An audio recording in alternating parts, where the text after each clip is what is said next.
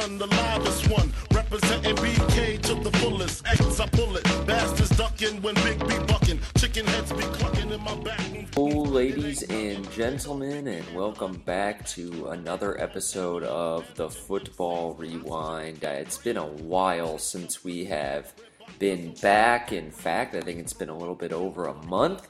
And it's kind of crazy when uh, I look back on it because uh, obviously I've been busy and haven't been able to do the show. And in addition to that, I didn't feel like there was a ton of relevant information that needed to come out with the draft because so many things change on a week to week basis that if you cover everything, I think you're just oversaturating uh, the draft. And if you address every rumor, I think that a lot of these things are just false. Uh, these media members are talked to by scouts and executives and lower level members within the team and typically they get their marching orders from guys higher up the chain.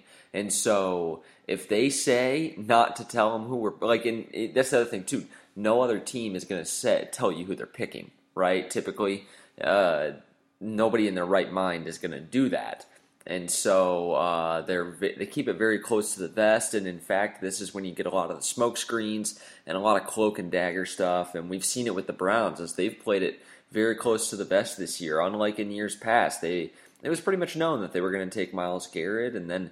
Uh, two years ago, when it was Jared Goff and Carson Wentz, we pretty much knew that they were going to go in that order.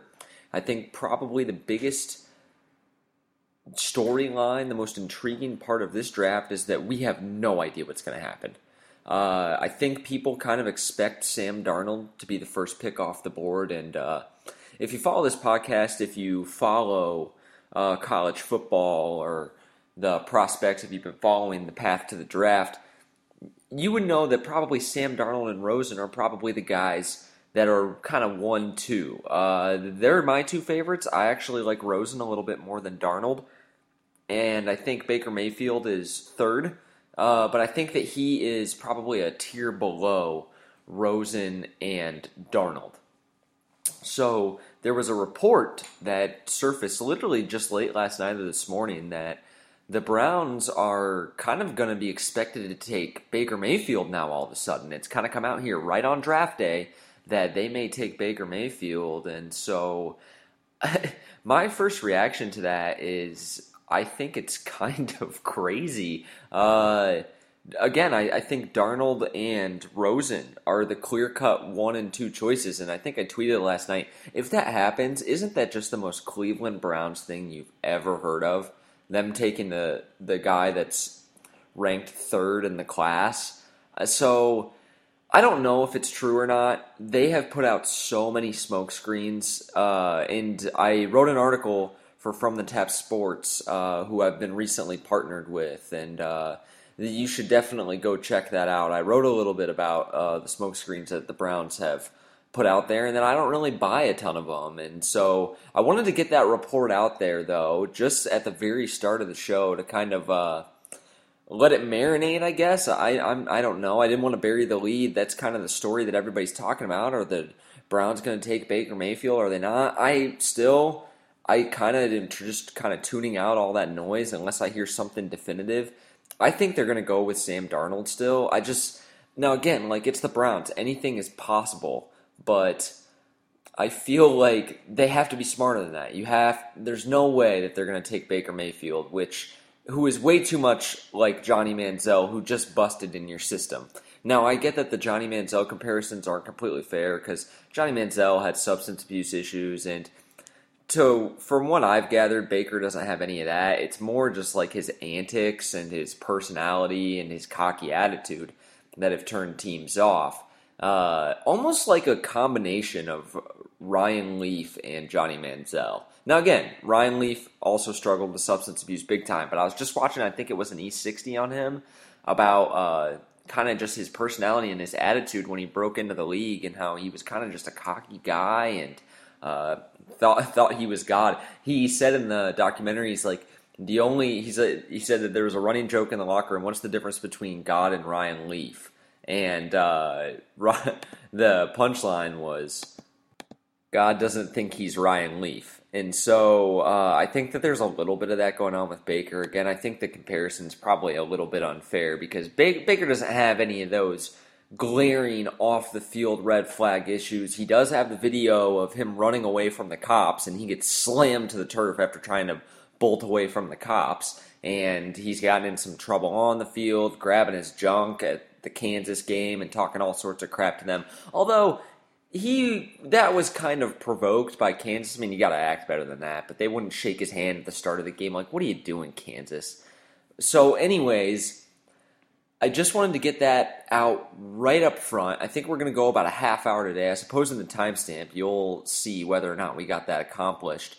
Uh, just a kind of a quick overview of the draft. I mean, I don't want to bombard you guys to death going pick by pick, player by player. Uh, my article is kind of the same way. I think it's just a general overview. I think it's I, I hope, anyways, that it's an easy read for you and that you learn something new and that it adds a little bit of intrigue for you going into tonight and you can look for things to kind of expect and what people are expecting to happen. So uh, please go check that out. TJ's been awesome getting me on board and. Uh, I think the partnership with From the Tap is going to be great, and uh, we. I don't know if I should like. I don't think I should say anything about this now, but for the podcast in the future, there there's some interesting things happening, and we'll have to talk and iron out some things. But I, I think that there's going to be some interesting stuff happening at From the Tap, and I'm really excited to grow uh, the brand with them, and they do an outstanding job. Uh, TJ and Nick, check out their podcast at uh, it's called Brews on the Balcony. They just came up with a new name for it. It was originally the TJ Weber Show, but once Nick got on, he really lobbied for that name change, and he finally got it. So it's Brews on the Balcony. Go check that out wherever you listen to podcasts, and uh, they, they, do a great job. They're funny guys. Um, another personal update, I suppose. Uh, just to kind of cl- clarify to you guys why I haven't been on here in a month, uh, I was recently hired by Pro Football Focus. Uh, that was the thing I couldn't really talk about when I was going on through the interview process, but I accepted a job there, and I will be starting there uh, in the fall. And so my job is a player participation analyst, and uh, I basically break down film, and I, I, call it almost like scouting on a team scale. I don't scout on an individual scale. I don't like take a look at Saquon Barkley and what he does on every play and chart how good he is. It's more of I chart uh, formations, players, roles, that type of thing. So it's, it's it's scouting on basically a team basis of what teams like to do and so on and so forth. So I've been really busy with that in addition to my work with Lindenwood, and then I uh, have another uh, job to make some money on the side. So that, with the combination of the all the draft rumors that I didn't feel like were that newsworthy, is kind of the reason that we didn't go too long. But uh, we're back here today, and I, after giving the Baker story and then a quick update, uh, I want to go through kind of the draft, especially the top ten, uh, and what could play out. So, if the Browns in, in, the little mock draft that I filled out, I didn't share that with the article because nobody cares about my mock draft. Let's face it. I have them going Darnold and then the Giants going Barkley. I think there's a lot of intrigue at just the top two spots alone because the Giants, I think, this is kind of the consensus with the Giants. I think that they view uh, Sam Darnold as too good to pass on. And here's what I mean by that. They don't really want to draft Eli's replacement yet. I think that they see Drew Brees and Tom Brady, and they say, Eli's only 37. He can play, you know, until he's 42. So we got a couple years here to play with. We don't need to take a uh, a quarterback this high. And I think if you look back at the recent draft history, when the Giants have drafted two overall, I don't think they took a quarterback. I think they took a lineman, and I know the other pick was LT, Lawrence Taylor. And so they want to draft a future gold jacket guy. They want to draft a guy that's going to make the biggest impact. I don't think they care too much about drafting a quarterback. That said, I, th- I think they do feel that Darnold is too good to pass on, and with the quarterback crop coming out next year, there's it's not nearly as deep as this year. Baker would have been probably the best quarterback prospect by a landslide in next year's upcoming draft. So to put that in perspective, the Giants I think realized that, and if the Browns for whatever reason took Mayfield or took Barkley or took Josh Allen or did something else crazy, I think the Giants view him as too good to pass on, and so that they would pull the trigger on Darnold. At least that has kind of been the consensus. However, I don't think that they really want to take a quarterback, and I think that they they want Saquon Barkley. Their GM, Dave Gettleman, has been quoted as saying that he's a near perfect prospect. Uh, Pat Shurmur came out and said today, I saw on Twitter, that they're going to stick at two. And that tells me kind of two things. It's that I don't think the interest to move up to number two in the draft was as high as I think a lot of us, including myself, thought. I thought with the Browns taking a quarterback for sure and the Jets taking a quarterback for sure, there was going to be one of those teams, the Bills, maybe the Broncos, the Dolphins, the Cardinals, that was going to uh, want to trade up to that two spot to get their guy because there's going to be two quarterbacks off the board for sure, maybe a third if the Giants ended up taking one uh, before you even get to the fourth pick. So I, I that I think is a little was a little bit overstated, and what it tells me about the second is that the Giants want to make the pick. They have guys that they like, and they have guys that they want to pick with that number two, and I think it's Saquon. Uh, again, Gettleman called Saquon a near perfect prospect, so I think it's one of those two guys. I'd be really shocked if they took anybody else. Uh, my buddy Colby thinks that the Browns should go with Saquon at one and then take whatever quarterbacks left at four. I think that's a little outlandish. However, I get the logic if you do like Darnold, Rosen, and Mayfield, all three of them. If you like all of them, or Josh Allen, or whoever it may be, I mean, you're going to get one of them at four, and you're certainly not going to get Barkley at four. That's what he's thinking. And I think he's right. I think Barkley will probably be off the board to the Giants at number two. The Jets, in, in, and so after that, if that plays out, that's where it gets interesting because the Jets, I think, are between Baker and Rosen. I think that's kind of who they're between. And I think if the Browns take who they were reported to take, if they take, end up taking Mayfield, that kind of throws a wrench in everybody's plans because then the Giants maybe take uh, Darnold, and then all of a sudden Saquon's sitting there at three, and the Jets have a decision to make. You can either go Rosen or Saquon. So I think that they're between Baker and Rosen, assuming Darnold and Barkley are off the board, and I think that they'll probably go Baker. Broadway Baker Mayfield just has a ring to it, uh, similar to Broadway Joe Namath. And uh, when they won their Super Bowl, they thrived with that energy behind under center. And uh, I think that they would be interested in trying to repeat that and capture lightning in a bottle with Mayfield. And then I think that you'd finally get uh, the Browns' fourth pick, and so after so that's kind of the quarterbacks at the top. Uh, how how I think the top of the draft is going to play out, and then you get to the back half of the top ten. There's some interesting things that could play out. I mean, Buffalo is for sure going to want to move up from their 12th spot. The Miami Dolphins are at 11. However, the Dolphins don't have, I think, as good of a cachet, uh, similar to the Arizona Cardinals. I don't think that either of them have the clout to move up, and I don't think that they really want to bet the farm to move up. I think Arizona is maybe a little bit more desperate than the Dolphins are, but keep in mind here the Dolphins are a year removed from going to the playoffs. And of course, they sold off Jay Ajayi. They sold off a couple other important parts of that team. Uh, Landry, Jarvis Landry, is no longer a member. But they're getting Ryan Tannehill back, who took them to the playoffs, got injured, I think, a week or two before, and then Matt Moore ended up coming in.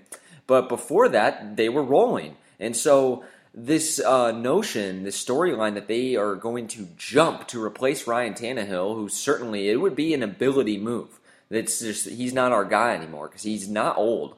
Uh, and I think that that's a I think that's a little bit too much too soon. I don't think the Dolphins are going to want to bet the farm to move up. I think they'll stay at 11.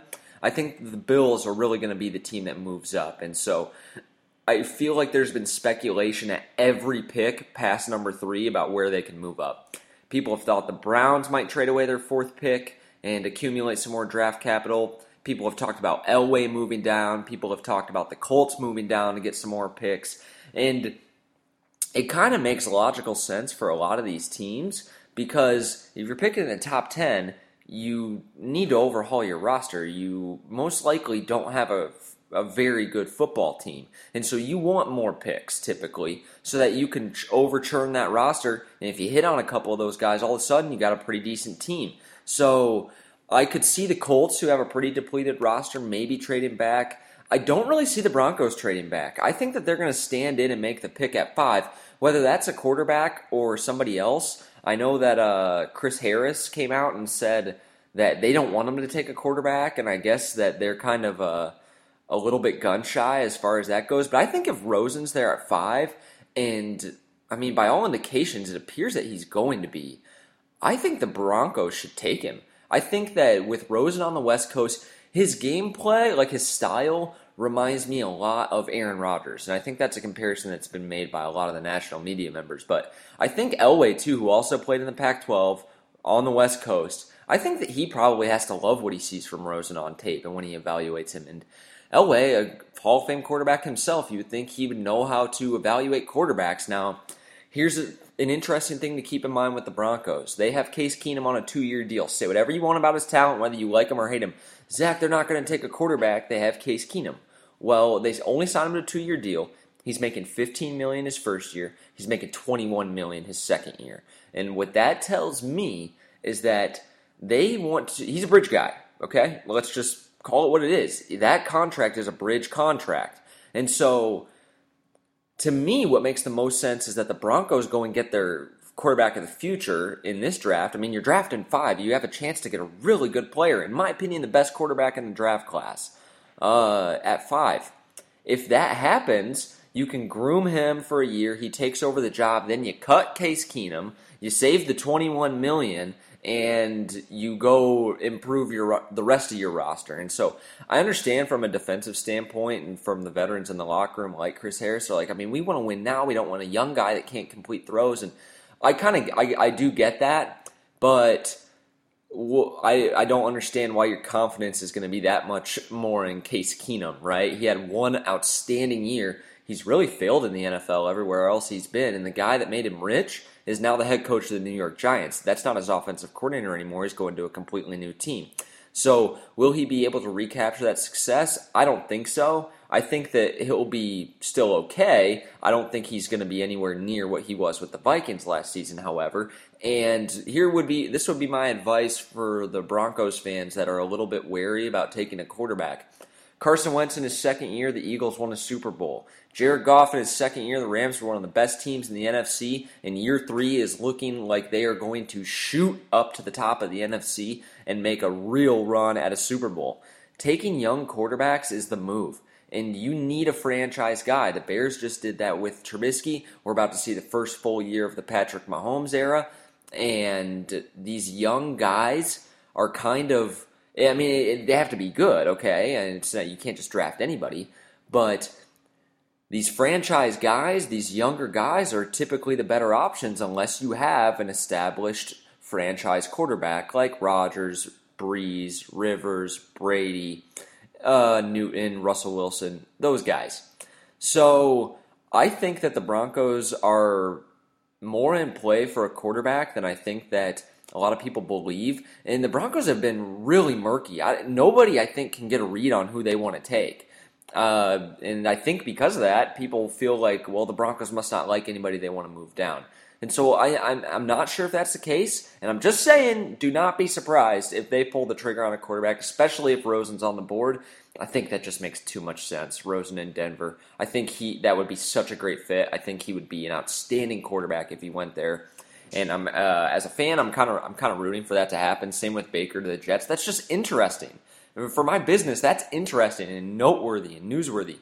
So uh, i am really that's going to be an intriguing pick to me. What do the Broncos do at five? So as we look at the rest of the draft and the rest of the quarterback needy teams before we move on to the other positions, Josh Allen is really the other intriguing guy. And uh, if you listen to this podcast, you know I'm not the biggest fan of him. He was in play for the longest time at number one. Apparently, he still is. Mel Kiper and all those quacks have him going like number one overall, and that's just again. I, I mean, it's the Browns. Anything can happen, but man, would that be such a Browns pick? that would be more of a Browns pick than the Baker Mayfield pick, actually. uh, Josh Allen basically won the uh, the the shorts workout, the combine, and that turned a lot of people on. Then you go and look at his game film, and he's really not that good. I mean, I, I don't understand what's so complicated about this. The guy completes 56% of his throws in college. And typically, the rule is from Bill Parcells you don't want anybody below 60.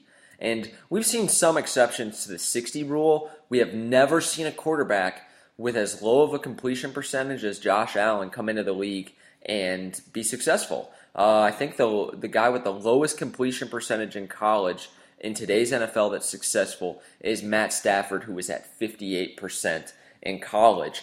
And he played at OU, uh, and this was before the Big 12 defenses were complete garbage.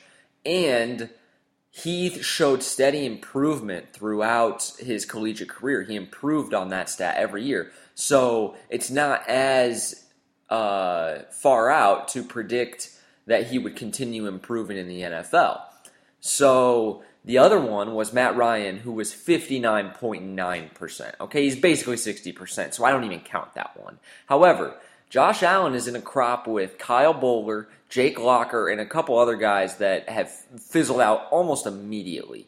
Arm strength, I think, is one of I mean, that's his big his big plus. They're like, wow, the arm strength on this kid is amazing. He has the intangibles and that's what teams look for. They it's similar to Division One scholarships. People they don't really care about your high school stats. They don't really care about your technique. They want to see raw talent. They feel like if you have the intangible ability, they can coach you up and make you good. It's not about that. If you're six four and can run and you're strong, they want you to be their wide receiver. It's it's that simple. I can teach him to catch a ball. I can teach him to run routes. I can teach him all the different techniques that come with being a receiver. That's the same concept when these NFL teams draft uh, college players. Sometimes it works out, sometimes it doesn't. I think that it's not as good of a practice in, in the NFL because I think a lot of the times you. It, it, it's not like you are what you are because you obviously guys make big big leaps and bounds and improvements in the NFL, but in a sense, that is what I'm saying because you've already kind of found yourself and uh, established who you are as a player. Like Josh Allen will never be a guy that is a dump down guy that is a finesse touch passes. This dude's to sling it all over the field. Come hell or high water, he is going to launch it into double coverage. He is going to take shots down the field, similar to Jay Cutler. You can't expect Jay Cutler to come out and all of a sudden, uh, my corner's not there. It's like maybe if I throw a perfect pass through this window, I can fit it in, but I'm just going to take my check down to the running back. No, he thinks he can fit it through a keyhole. Uh, and that's kind of the same thing. And so that's never going to change. That mentality is never going to change. And so I don't like drafting intangibles. I don't like it at face value, and I especially don't like it in the NFL, especially at the quarterback position. Again, it's a little different when you're talking about linemen or edge rushers or linebackers. Those guys rely more on athletic ability to be good, whereas I think it's really between your ears. Uh, the quarterback position is, I think, probably like 80% between your ears. And if you look at the successful quarterbacks in the NFL today, not a lot of them have arm strength. Drew Brees is not a high arm strength guy. Tom Brady is not a high arm strength guy. Philip Rivers is not a high arm strength guy. Now, Aaron Rodgers has arm strength, but that's not why he's good. The young guy, the only young guys that have arm strength really is Carson Wentz. Uh, I wouldn't say Jared Goff has exceptional arm strength. Neither does Russell Wilson. Neither does Matt Ryan. And so those guys are very talented. And so I think it's a really overblown statistic. I don't understand why people love Josh Allen, especially with the glaring red flags on tape. However, I've been killing this kid for like five minutes now. I think the Bills are probably going to end up being the ones that trade up to get him. I have him trading up with the Chicago Bears. I think that makes a little bit of sense. The Bears traded away a haul of picks last year to get Trubisky. I think that they'll try to uh, reaccumulate some of that draft capital and move back. I think that makes some sense. I think, again, I mean, it, the cases can be made for every team outside of pick number three, really, to move back. And uh, I think the Bills are certainly going to find a partner to dance with and move up to get them. So let's see how we're doing on time here. We're about we got about six seven minutes left before we hit a half hour. So I want to talk about some of the other top prospects, and then I want to talk about some guys that aren't going to be drafted in the first round similar to what I did in my article, but we can get more in depth and cover more guys a little bit more quickly. So, Quenton Nelson, the guard from Notre Dame, and Mike McGlinchey, the tackle from Notre Dame, I think they're the two best linemen in the draft. I think they'll be the first two taken off the board. Uh, at the back end, it, since we're talking about linemen, there are a couple of interior guys in Isaiah Wynn with Georgia. Now, I got to, with my work for Pro Football Focus in the application process, I got to uh, study Notre Dame and Georgia both. So I got to see Wynn, Nelson, and McGlinchey, and they're unbelievable.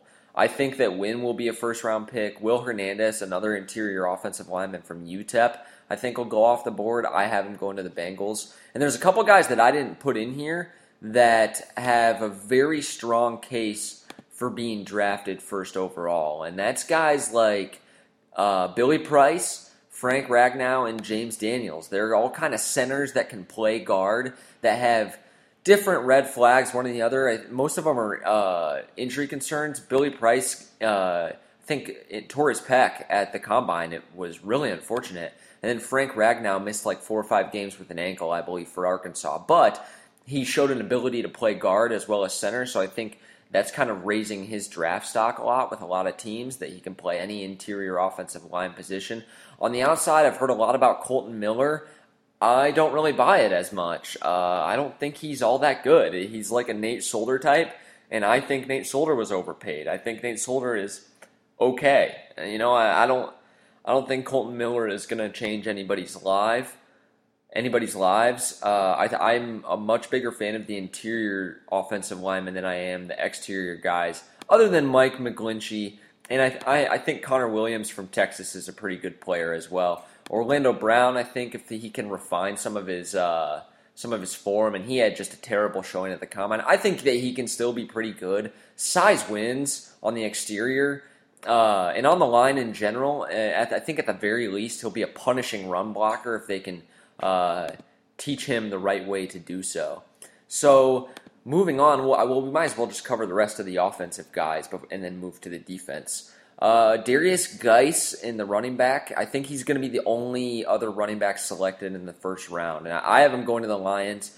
Other people have him going later to uh, the Eagles, perhaps, or really in those late end picks. Um, I, I, think that he's really the only guy that's in play in the first round. Uh, I've heard Sony Michel brought up a couple times, the running back from Georgia. 5'11, 212 for Sony Michel. I think a lot of people think that he could be like Alvin Kamara. And I think the problem with that comparison is that Alvin Kamara was drafted in the third round, and so therein, his value was just unbelievable. But when you're spending a first round pick, then it's almost like it's expected, right? So I think that Michel would be a better pick in round two than in round one. Uh, but it just takes one team to fall in love with these guys, and they'll pull the trigger on him. Uh, so that's really all I think is in play for round one at the running back position. Uh, the Saints, I think, along with the Jags, are really the only teams that could take a tight end.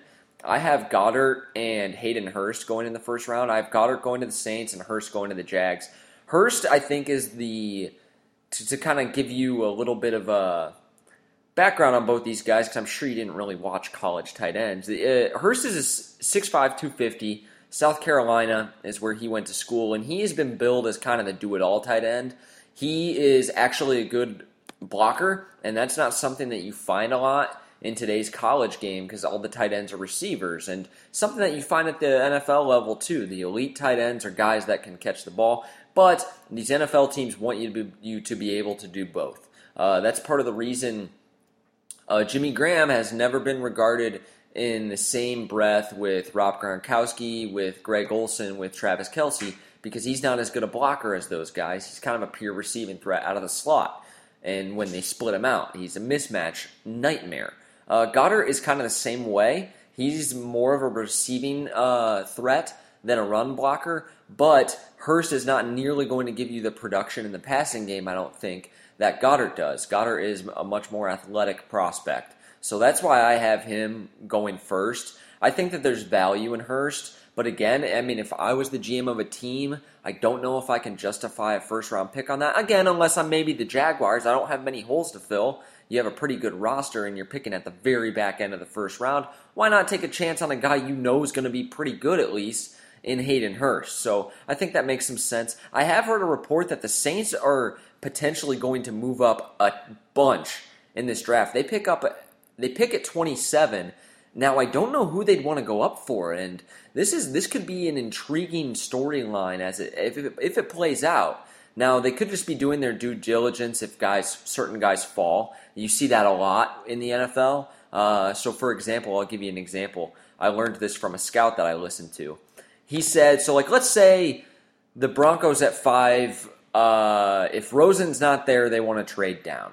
So they could call several other teams, or call, teams could call them and say, "Hey, we're interested in trading up with you," and they'll be like, "Okay, if Rosen's not not there, we'll trade down for this, this, and this." They'll kind of agree to it in theory. They're basically theoretical trades of if this happens, this is what we want to do, and they'll call teams and figure it out because you don't have that much time when you're on the clock to, to iron out these deals, right? So uh, you kind of have to have them in place, at least in theory, or be close on them so that you can, it only takes a minute or two of debate when you're on the phone to hammer out the deal. And so that could be what the Saints are doing here.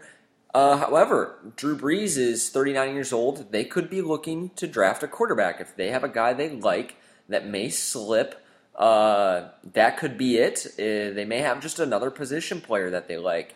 I'm not a big fan of trading up for certain positions in the first round of the draft. I think if it's a day two or day three pick and you really like a guy, sure, go up and go up and get him because it's not going to be as pricey. In the first round, trading up is expensive, man. Uh, if you, if you, if you watched the draft last year, you know that because the Bears traded away. I think it was three, three or four picks to move up one spot to take Trubisky from three to two. So it's pricey, and so I don't like giving up all of that to get a wide receiver or a de- defensive tackle. Now, there's certain guys I can live with. If you're gonna, if you want to move up a couple spots and it doesn't hurt you a ton in the draft to get a corner or an edge defender, or maybe even a even a runner if he's really good.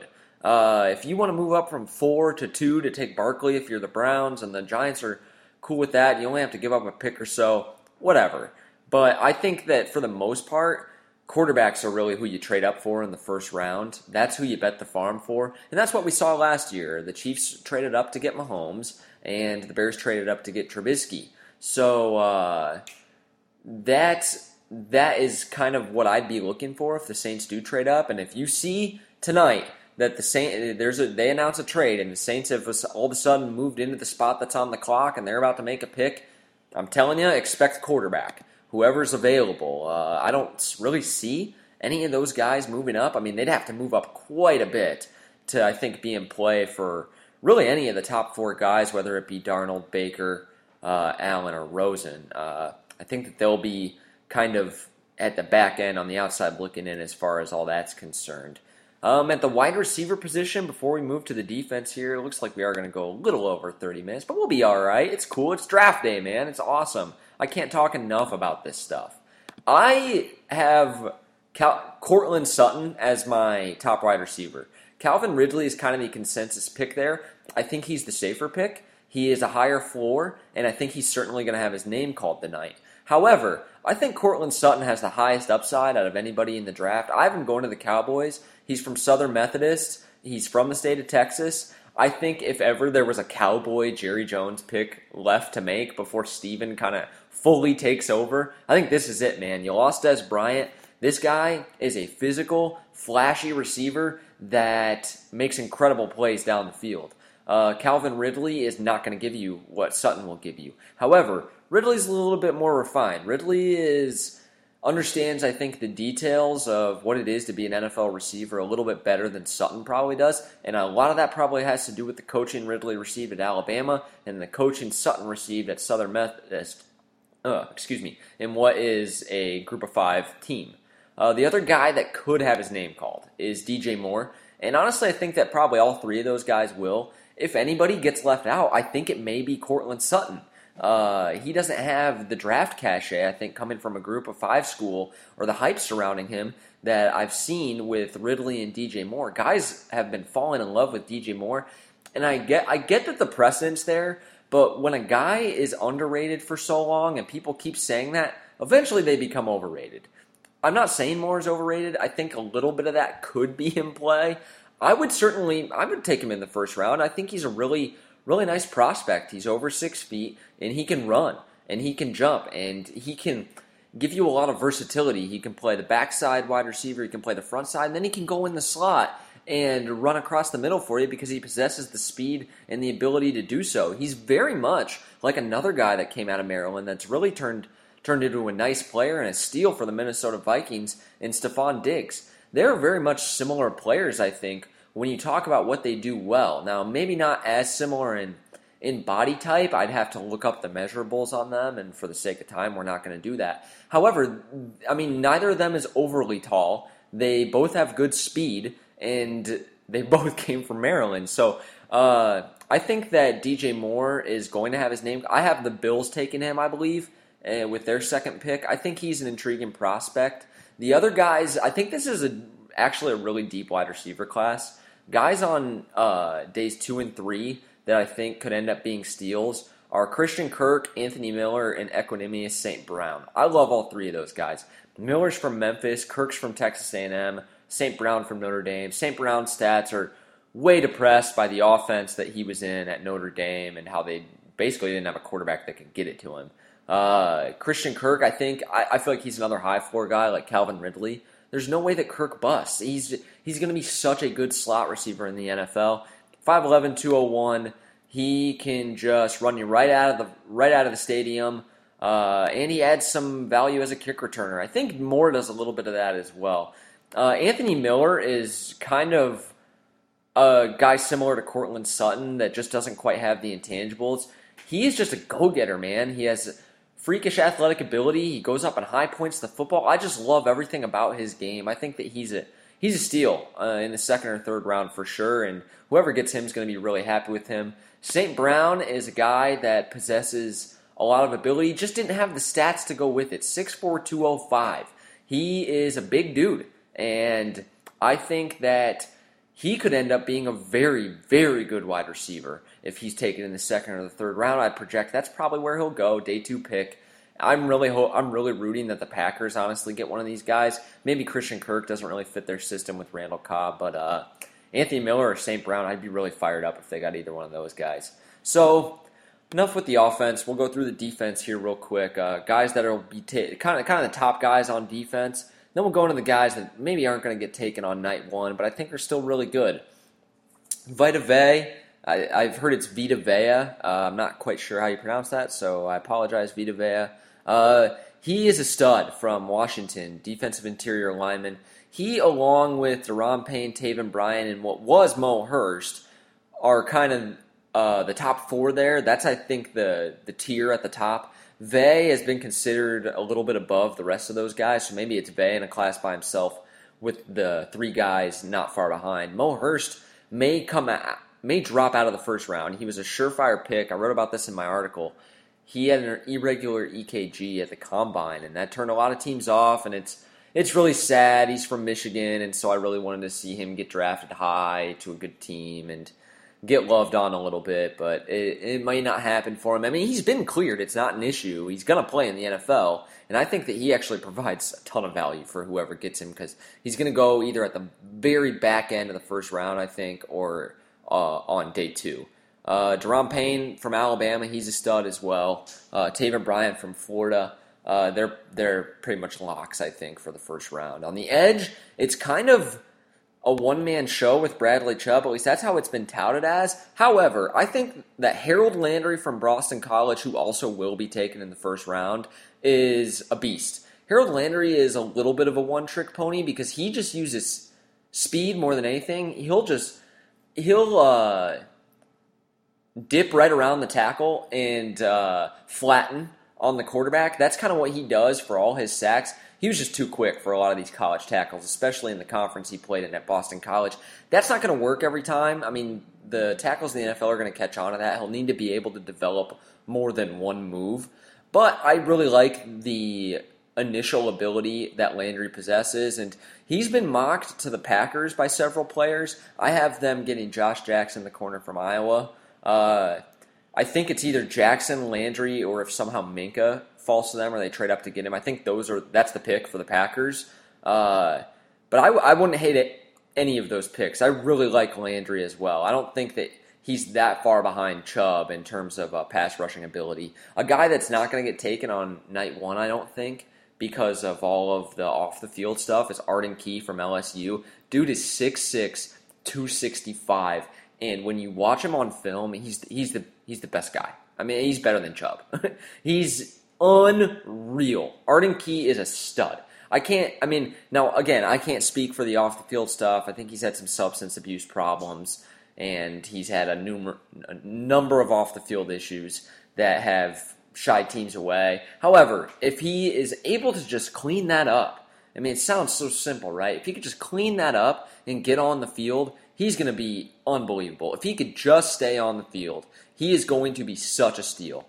Uh, another guy in this class that I think is really good. I'm not the highest on Marcus Davenport from Texas San Antonio. He's probably going to go in the first round. I'm not that high on him. I don't see what there is to love to a huge degree. But I do like this Ogbonnia Okoronkwo from Oklahoma. Again, I got to watch him with PFF, and I think that he is going to be a big value pick. A guy that we look back on uh, as wow, you know what that guy that was a really good pick. You know, he provided a lot of ability. I don't think that he's going to be like a Hall of Famer or a perennial Pro Bowler or anything like that, but I think that he's going to be a really solid player for whoever takes him. Top players across the board at the linebacker and secondary level are Tremaine Edmunds, Roquan Smith, Minkah Fitzpatrick, Derwin James, and then Denzel Ward. Uh, those are kind of the guys, and they're all going to be near the top 10 maybe just outside at 11 and 12 because all the quarterbacks that'll be taken. And if somebody trades up to get one, that kind of just pushes all those guys back a slot or two. However, they are kind of the unquestioned best at their position. I really agree with it for the most part. Uh, I really like Tremaine Edmunds for his age. Uh, he's 19 years old, and some people say that that's kind of a knock, that he has to kind of grow into his body still. They don't know what he's going to be. I love that linebacker is a position that's really hard to excel at over 30. Uh, I think we see that more and more. It's really tough to stay good at a position like that. that's why I have so much respect for guys like Thomas Davis on the Panthers that are able to stay relevant for so long. But with Tremaine Edmunds, this guy's not turning 30 for 10 more years. Uh, you can get 10 years of his prime. And I love that. And since he is 19, if you, ever there was a guy that you said, okay, we can coach him up and he can be even better, it's Tremaine Edmunds because he hasn't been playing football that as as long as some of these other guys. I love Roquan Smith. It was a really tough decision between Edmunds and Smith. Uh, the kid from Georgia, he's he's so good. He's exactly what people are looking for in an NFL linebacker these days. Uh, he's very much a Bobby Wagner type. He's has blazing sideline to sideline speed, and he can drop the hammer. So I love him. I think there's a couple more guys that'll go in the first round with Rashaan Evans and Leighton Vander Esch. But I think they'll be kind of more towards the back end of the first round. Moving on to the to the defensive backs, I think the safeties are really intriguing. I think there's a lot of really good guys. Uh, Minkah Fitzpatrick is unbelievable. People have been on the Derwin James bandwagon the last couple weeks, and while I love Derwin James, love him, think he's unbelievable. I don't understand why people are kind of hating on Fitzpatrick and dropping him down their boards a little bit. I think that that's going to be rectified tonight. I have him going in the top 10 to the Bucks. And I think that he's an outstanding player. I would love it if the Packers somehow got him. He can play inside and out. He can play up high. You can walk him down in the box. He's not going to light anybody up, but he's going to be a sure tackler. He can play in the slot and uh, cover the slot receiver. He can actually play outside corner in a pinch too. He is so versatile, and that's what guys are looking for in the NFL. Except apparently when it comes to Jabril Peppers from Michigan, then he just sucks and doesn't have a position. But if the versatility is there with Minkah. I think he's more of a safety than a corner. However, I kind of thought that about uh, Jalen Ramsey too, and he ended up being more of a corner. So I guess don't quote me on that. I don't have a ton of credibility as far as that's concerned. But he strikes me as more of a more of a safety, almost like a Ha Ha Clinton-Dix type, with a little bit better coverage ability. Uh, Derwin James is very much like the next Kam Chancellor, if you want a comparison. 6'3", 211.